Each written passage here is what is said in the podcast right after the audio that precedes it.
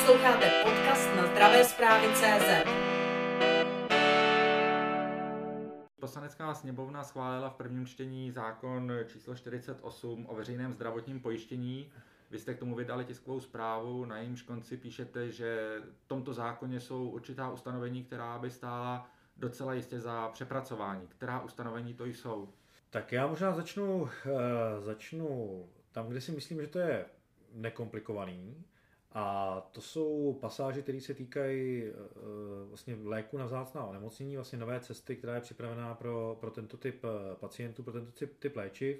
Tam musím říct, že vlastně i po tom mezirezortním připomínkovém řízení se podařilo to dostat do podoby, kdy je to pro nás jako akceptovatelný.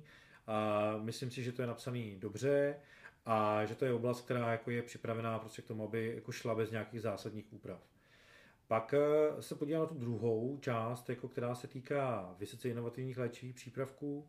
Tam už zdaleka nejsme jakoby tak přesvědčení o tom, jako že, to, že to bude dobře fungovat, jako, jako ta část, která se týká léčiv na vzácné onemocnění.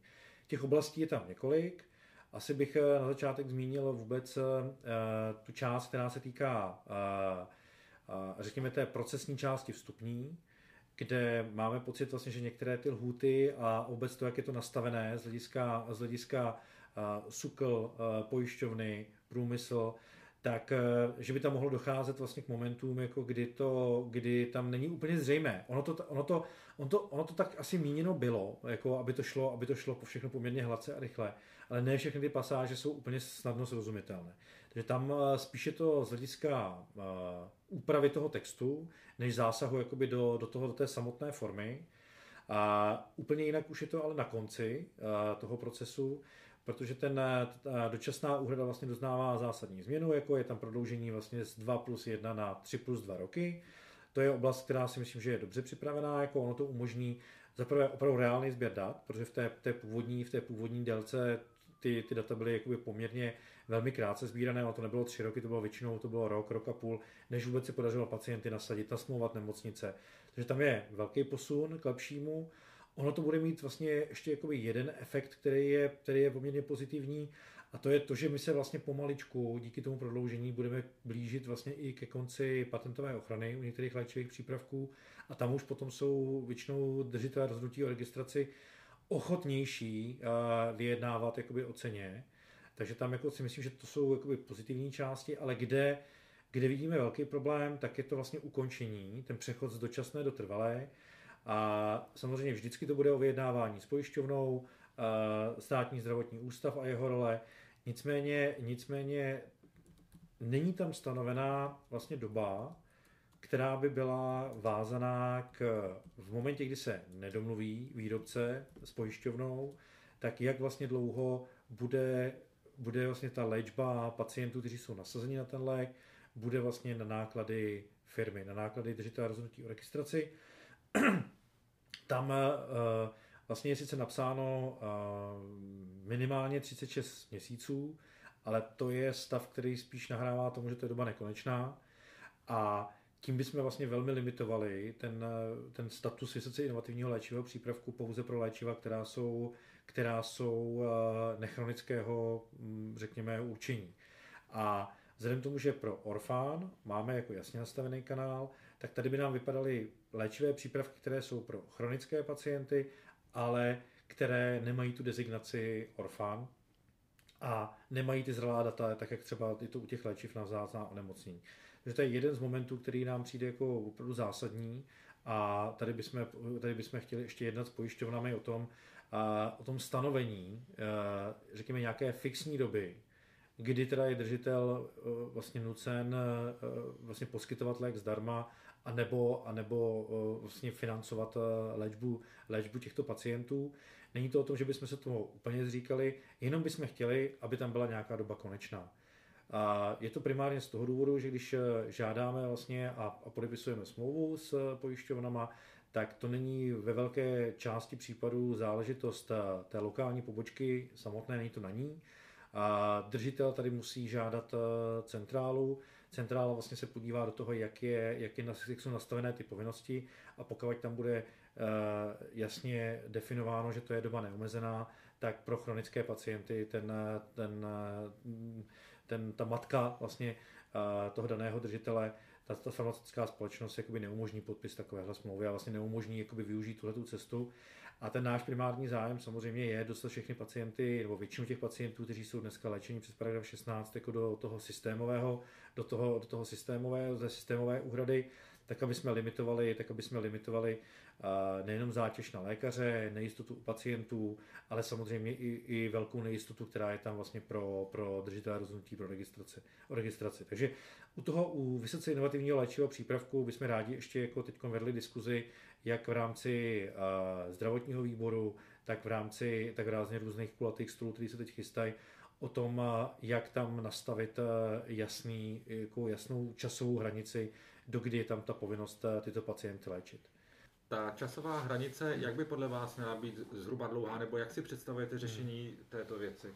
My jsme tam samozřejmě připraveni jednat se zdravotními pojišťovnami. Když si vezmu stávající praxi, stávající zkušenost, tak přípravky, který, kterým se nedařilo přejít z dočasné do trvalé úhrady, tak těch několik málo případů, které tady byly, tak se většinou pohybovaly kolem půl roku.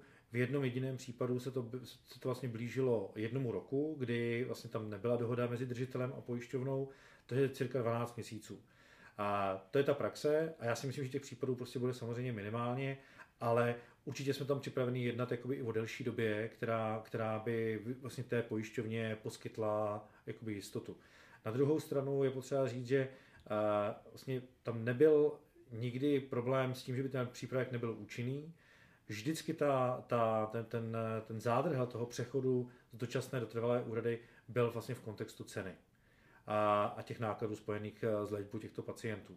Takže tam si myslím, že pokud, pokud pojišťovna jako není ochotná prostě jakoby přistoupit na to, co my jsme schopni nabídnout, a vždycky je to jednání dvou stran, je to samozřejmě o tom, že my musíme dělat ústupky, samozřejmě i ta zdravotní, i zdravotní pojišťovna, tak je to, je to potom jako na rozhodnutí té pojišťovny jakoby léčit ty pacienty nějakou jinou, jinou terapií a ten přechod na jinou terapii by tam měl takhle, podle našeho názoru by tam měl být nějakým způsobem jasně popsán, ale nezříkáme se té odpovědnosti léčit, léčit pacienty, kteří jsou rozléčení, jenom by tam měla být jakoby jasně stanovená doba, protože když tam nebude, tak se samozřejmě můžeme bavit o tom, že třeba u těch chronických onemocnění to jsou, to můžou být desítky let, jako ono to samozřejmě prakticky nenastává. Ale protože to rozhodování o tom, zda ta smlouva bude podepsána, zda vlastně centrála umožní farmaceutické té, té, té, té řekněme, dceřiné společnosti tady požádat o ten statut vysoce inovativního léčivého přípravku, tak to není na, na, té, na té lokální pobočce, tak ta centrála bude čistě vycházet jakoby ze znění toho zákona, ze znění jako z těch podmínek, jaké jsou nastavené, a nebude se dívat na to, že prakticky jsme vlastně schopni se téměř vždycky domluvit. Takže tam je to potřeba opravdu z hlediska toho právního mít takhle čistě nastavené, aby ta centrála vlastně mohla, mohla vlastně povolit té pobočce ten, ten, ten, tu dohodu tady podepsat a vstoupit vlastně jako, jako V I L P na tu dočasnou úhradu a, a, a vlastně pak třeba následně jednat o těch sharingových schématech, které tam budou naprosto běžná. Vy hovoříte o jednání se zdravotními pojišťovnami, nicméně autorem tohoto zákona je ministerstvo zdravotnictví. Kdo je tam teďka nyní vaším partnerem? Tak my jsme vlastně tu debatu teď znovu začínáme, když to takhle řeknu, protože máte pravdu o tom, že ta novela vznikala poměrně velmi dlouhou dobu, vlastně vznikala, ty, ty, ty počátky té novely jsou březen, duben dva tisíce osmnáct, takže od roku dva tisíce osmnáct se na té novele pracovalo. A teď je tam ministerstvo jiné složení, je tam jiný pan ministr. My jsme zatím měli, nebo já jsem měl možnost s panem ministrem krátce jednat o tom, že ano, jako podporuje novelu zákona čtyřicet osm, to už je, to už je několik měsíců, takže víme, že tam ta podpora je. A pro nás v této chvíli jako asi klíčovým partnerem bude paní náměstkyně Regnerová a její tým, protože to je, to je sekce, která se věnuje zdravotnímu pojištění. Takže předpokládám, že tohle, tohle bude ten náš klíčový partner jako v těch, v těch debatách. A pak samozřejmě legislativně právní oddělení ministerstva zdravotnictví, protože jsou tam i některé věci, které, na které upozorňujeme, že nejsou úplně dobře právně popsané. A zmínil bych třeba oblast, oblast důvěrnosti, obchodního tajemství, kterou se, kde se domníváme, že by vlastně tak, jak je to napsáno, že by to mohlo vést k tomu, že některé věci, některé, některé smluvní části, které jsou pro, řekněme, nízkou cenu toho léčiva pro Českou republiku klíčové, takže by mohly být ohroženy.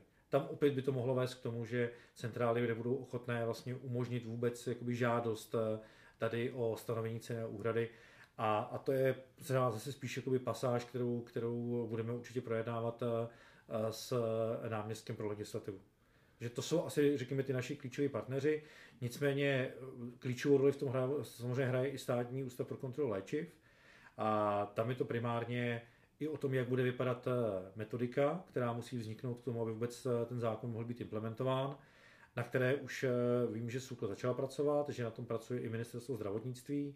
A tam se jedná primárně o tu orfanovou část pro léčiva pro vzácná onemocnění, že tím je to, že, že to je nový kanál, nová cesta, tak je potřeba i popsat vlastně tu procesní část.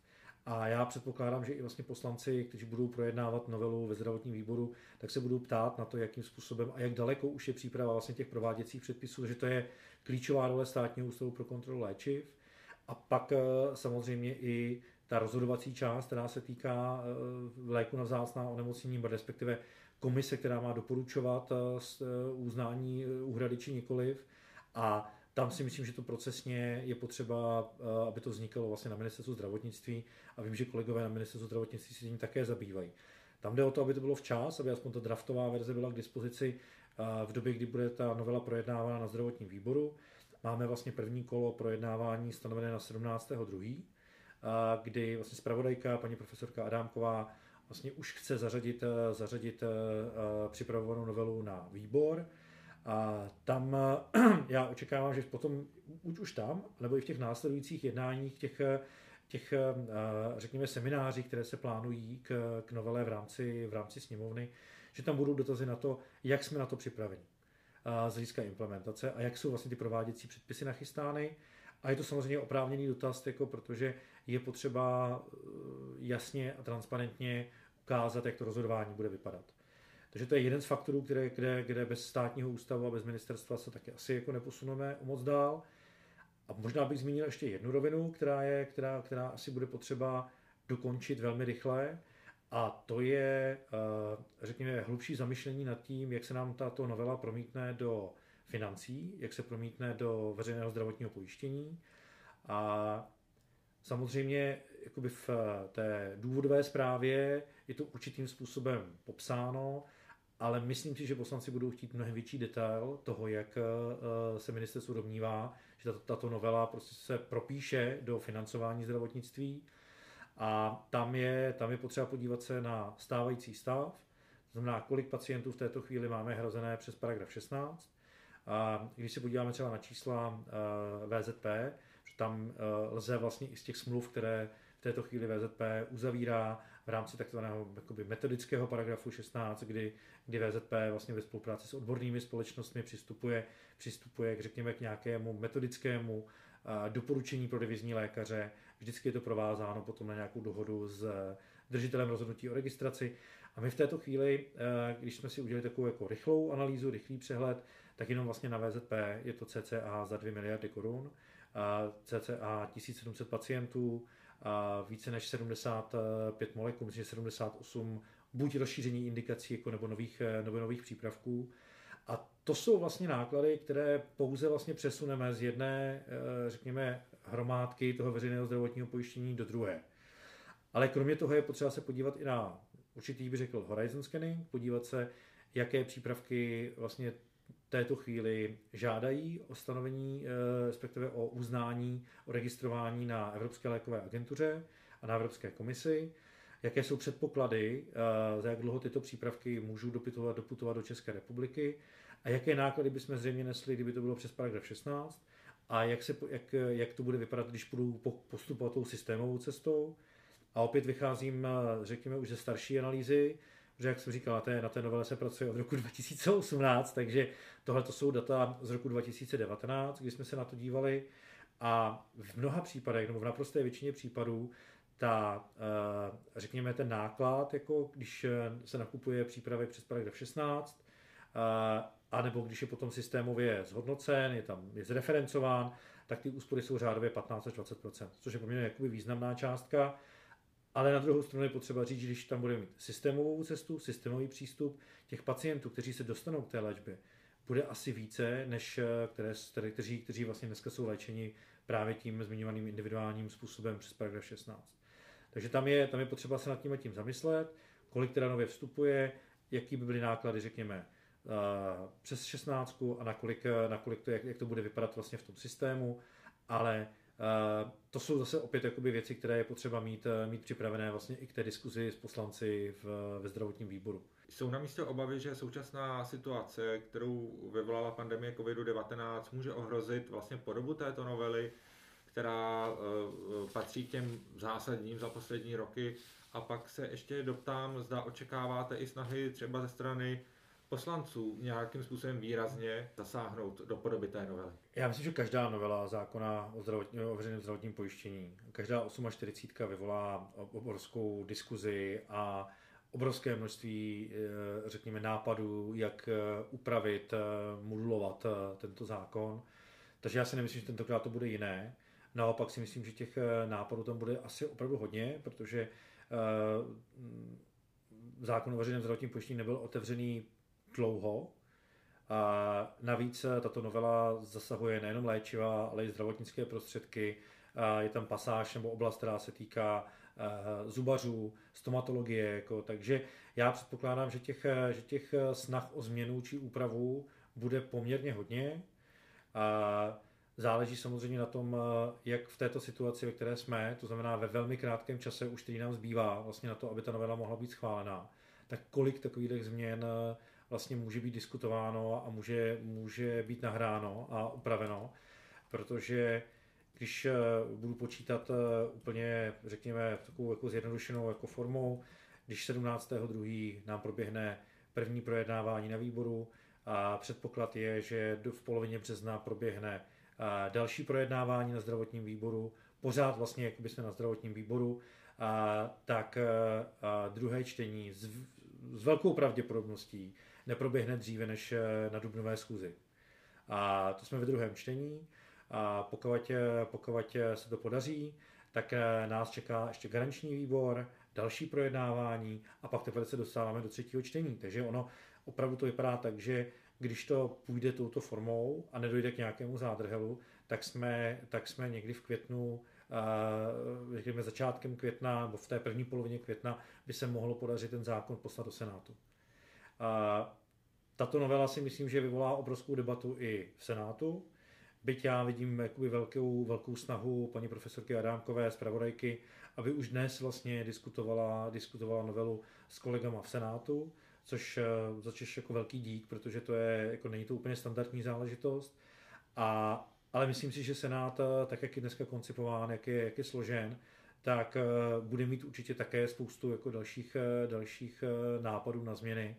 Takže když se nám to ze Senátu vrátí, a Senát má na projednání dalších třicet dní, tak už jsme na konci května a zbývá nám teda opravdu jako velmi málo času na to, aby sněmovna potom buď to, to, to uh, přijala tu senátní verzi, či, či se vrátila k té původní poslanecké a, a volby máme samozřejmě jako na začátku, respektive na, na, na podzim a víte, jak to je před volbami, většinou, většinou už po těch letních prázdninách není moc vůle k tomu, jako, aby se vůbec ještě nějaká novelizace odehrávala. Takže pokud by někde mělo dojít ke zdržení, tak je obrovské riziko toho, že ta novela nakonec neprojde. A ta práce, která začala v roce na jaře roku dva tisíce osmnáct, tak by nám spadla pod stůl, což znamená, že ty tisíce pacientů, kteří na to čekají, tak by na to čekali minimálně do roku dva tisíce dvacet tři, do začátku. Protože i když ta novela projde, tak já nepředpokládám její účinnost dříve než od ledna dva tisíce dvacet dva. A když by to neprošlo a projednávalo by se to znova, tak jsme opravdu někdy v roce dva tisíce dvacet tři. A to si myslím, že si v této chvíli prostě opravdu nemůžeme dovolit. Protože a jenom když se když jako, tak jako nahlédnu na to, co, co dneska probíhá v rámci schvalování na F D A, na EMě, a to množství přípravků, které jsou určené, které jsou určené pro omezené skupiny pacientů dneska dramaticky převažují jakékoliv, řekněme, plošnější terapie nebo přípravky, které jsou určené, nebo které jsou, řekněme, takového toho jako základního, základního typu. A to množství těch opravdu nových léčiv je, je enormní a myslím si, že ani covid devatenáct, ani ta krize to nějakým způsobem dramaticky nezmění. A samozřejmě dneska je, je velký zájem průmyslu jako na to, aby doručil léčiva směrem k pandemii covid devatenáct a vakcíny, ale pořád jako je tam, je tam naprosto, naprostá většina klinických hodnocení a vývoje, který jde mimo tuto oblast, ať je to onkologie, neurologie, ať jsou to různá neurologická degenerativní onemocnění. Opravdu těch novinek je tam neuvěřitelné množství a většina z toho, co, co jsem měl možnost jako se podívat a, a procházela vlastně F D A, tak to nejsou mýtů inovace, ale jsou to opravdu jako nové technologie, nové postupy a já jsem přesvědčený o tom, že bez upravené legislativy prostě tyto léčiva jinak než přes individuální úhradu přes paragraf šestnáct by se k nám nedostaly. A že by v mnoha případech by ty držitelé ani nežádali vlastně o stanovení ceny a úhrady v České republice, protože by jim bylo zřejmé, že to tímto formátem prostě nemůže projít. A proto si myslím, že toho času opravdu už není na zbyt. A vemte si, že ta, ta, tak, jak nám vlastně novela, jak nám platí v této chvíli novela, tak je to z roku dva tisíce sedm. Takže máme za sebou jako třináct, čtrnáct let platnosti z toho stávajícího systému. A za čtrnáct let se v oblasti léčiv opravdu změnilo úplně všechno. Jo, to je obrovská změna. Jako a, a možná bych ještě doplnil jednu věc. A není to jenom o tom samotném úhradovém mechanismu. Je to i o, řekněme, změně toho, jak k léčivům budeme přistupovat. Protože bez opravdu jakoby nových, nových smluvních schémat, bez těch bez nových smluvních schémat, ty přípravky prostě i tak budou mít obrovský problém. A musíme se připravit na to, že bude mnohem víc pracovat s daty. Ty data budou muset být samozřejmě v anonymizované podobě mnohem víc dostupná, jako jak, jak výrobci, tak samozřejmě pojišťovně, aby jsme byli schopni společně vyhodnotit jako s datem přípravek splněno to očekávání. Budeme muset rozkládat úhradu jako, do, jako, jako v čase.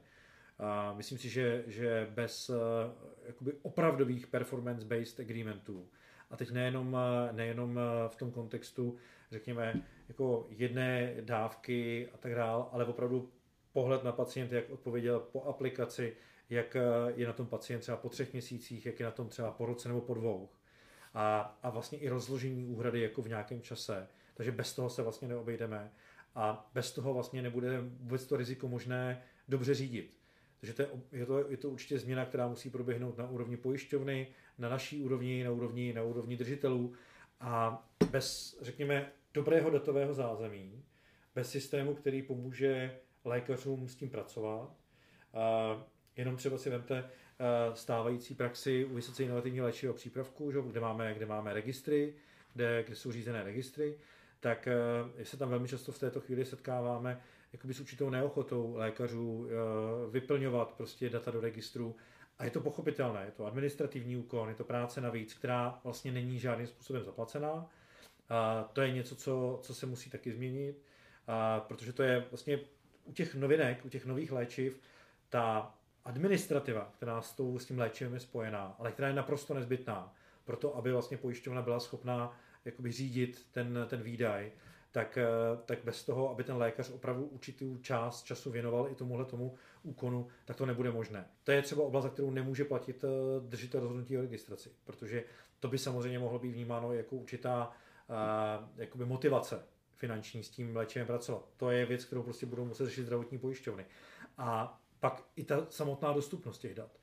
A, takže jako elektronizace a provázání na datovou dostupnost je je klíčová pro nás, ale i pro pojišťovny a je to spojeno prostě s tím, aby jsme opravdu byli schopni dobře řídit ty nové, vlastně nové risk-sharingové schémata.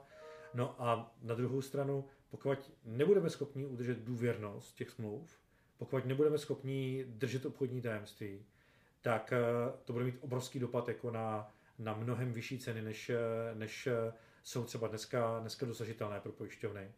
A ta novela se dotýká právě i obchodního tajemství, takže tam já bych apeloval na to, aby jsme opravdu dobře pracovali s tím, do jaké úrovně transparentnosti chceme se dostat, jestli je to opravdu nutné zveřejňovat jako všechny detaily, které jsou, které jsou v těch obchodních ujednáních, anebo jestli opravdu nestačí ta kontrola v kontextu pojišťovny, ministerstva zdravotnictví, v tom uzavřeném systému, jako, tak, aby to umožnilo vlastně držet ty ceny na opravdu nízké hladině, tak aby se nám nereferencovali do zahraničí, aby neovlivňovali vlastně to, jak, jak obchoduje držitel rozhodnutí o registraci v jiných evropských státech.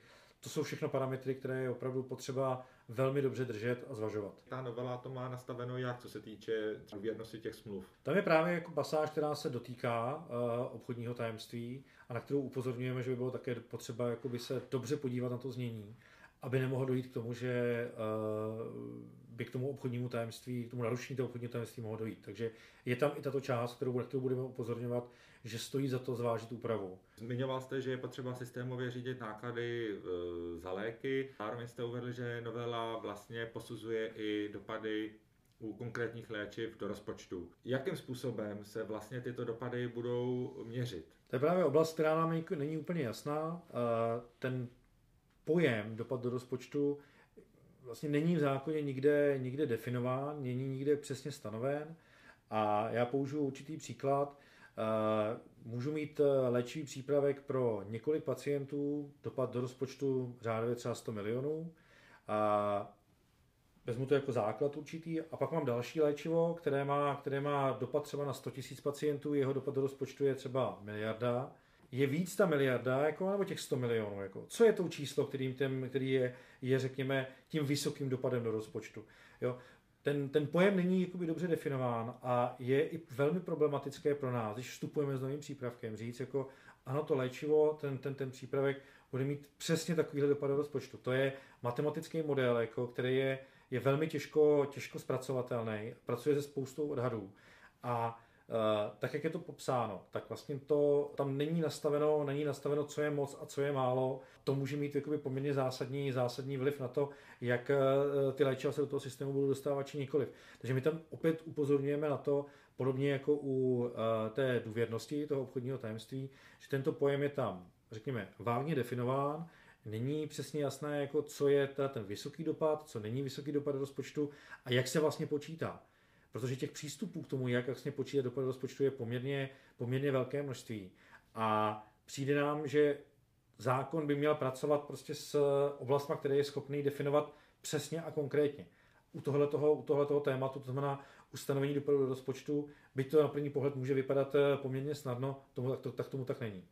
A co byste tedy navrhoval? Jak byste, jak byste toto řešili ideálně za vás? Tak ona je to vlastně jako dneska už jako nějakým způsobem jakoby běžící praxe. A to, co je klíčové, je vlastně dohoda držitele rozhodnutí o registrace se zdravotní pojišťovnou. Tam je potom prostě možné, možné negociovat, jako je možné prostě jako by se domluvat na tom, jakým způsobem ten dopad třeba limitovat, jak jako by snížit tu nejistotu, která tam, která tam je pro zdravotní pojišťovnu. Proto je tam velké množství dneska třeba používaných capů, nebo jsou tam smlouvy, které se, které se, které se limitují na jenom určité pacienty v tom počátku vstupu léčiva. Takže těch formátů dneska zaběhnutých je tam poměrně hodně a my si nemyslíme, že tahleta, to, co tam teď vstupuje jako fixní, jako, jako, jako dané stanovisko, že teda to musí takhle být stanoveno už vlastně jako na, při projednávání na SÚKLu, takže to je něco, co, co tomu pomůže a hlavně to je velmi těžké definovat, aby k tomu opravdu docházet nemohlo. Co nás čeká, až dejme tomu časem odezní krize COVID? Řím tím na poskytování zdravotní péče jiné než covidové v loňském roce a letos a dopady toho do roku příštího. A ptám se na to v souvislosti s novelou, o které mluvíte. Já jsem přesvědčen o tom, že pokud je, pokud je uh, populace prodiagnostikovaná, pokud je populace dobře zaléčená, tak samozřejmě mnohem lépe odpovídá jako na všechny zdravotní krize typu té situace, kterou teď procházíme. Vy jste zmínil uh, to, že teď jsou pacienti, kteří nemají tu péči, kterou potřebují, uh, kteří nejsou schopní, vlastně, protože nejsou to ty uh, akutní případy.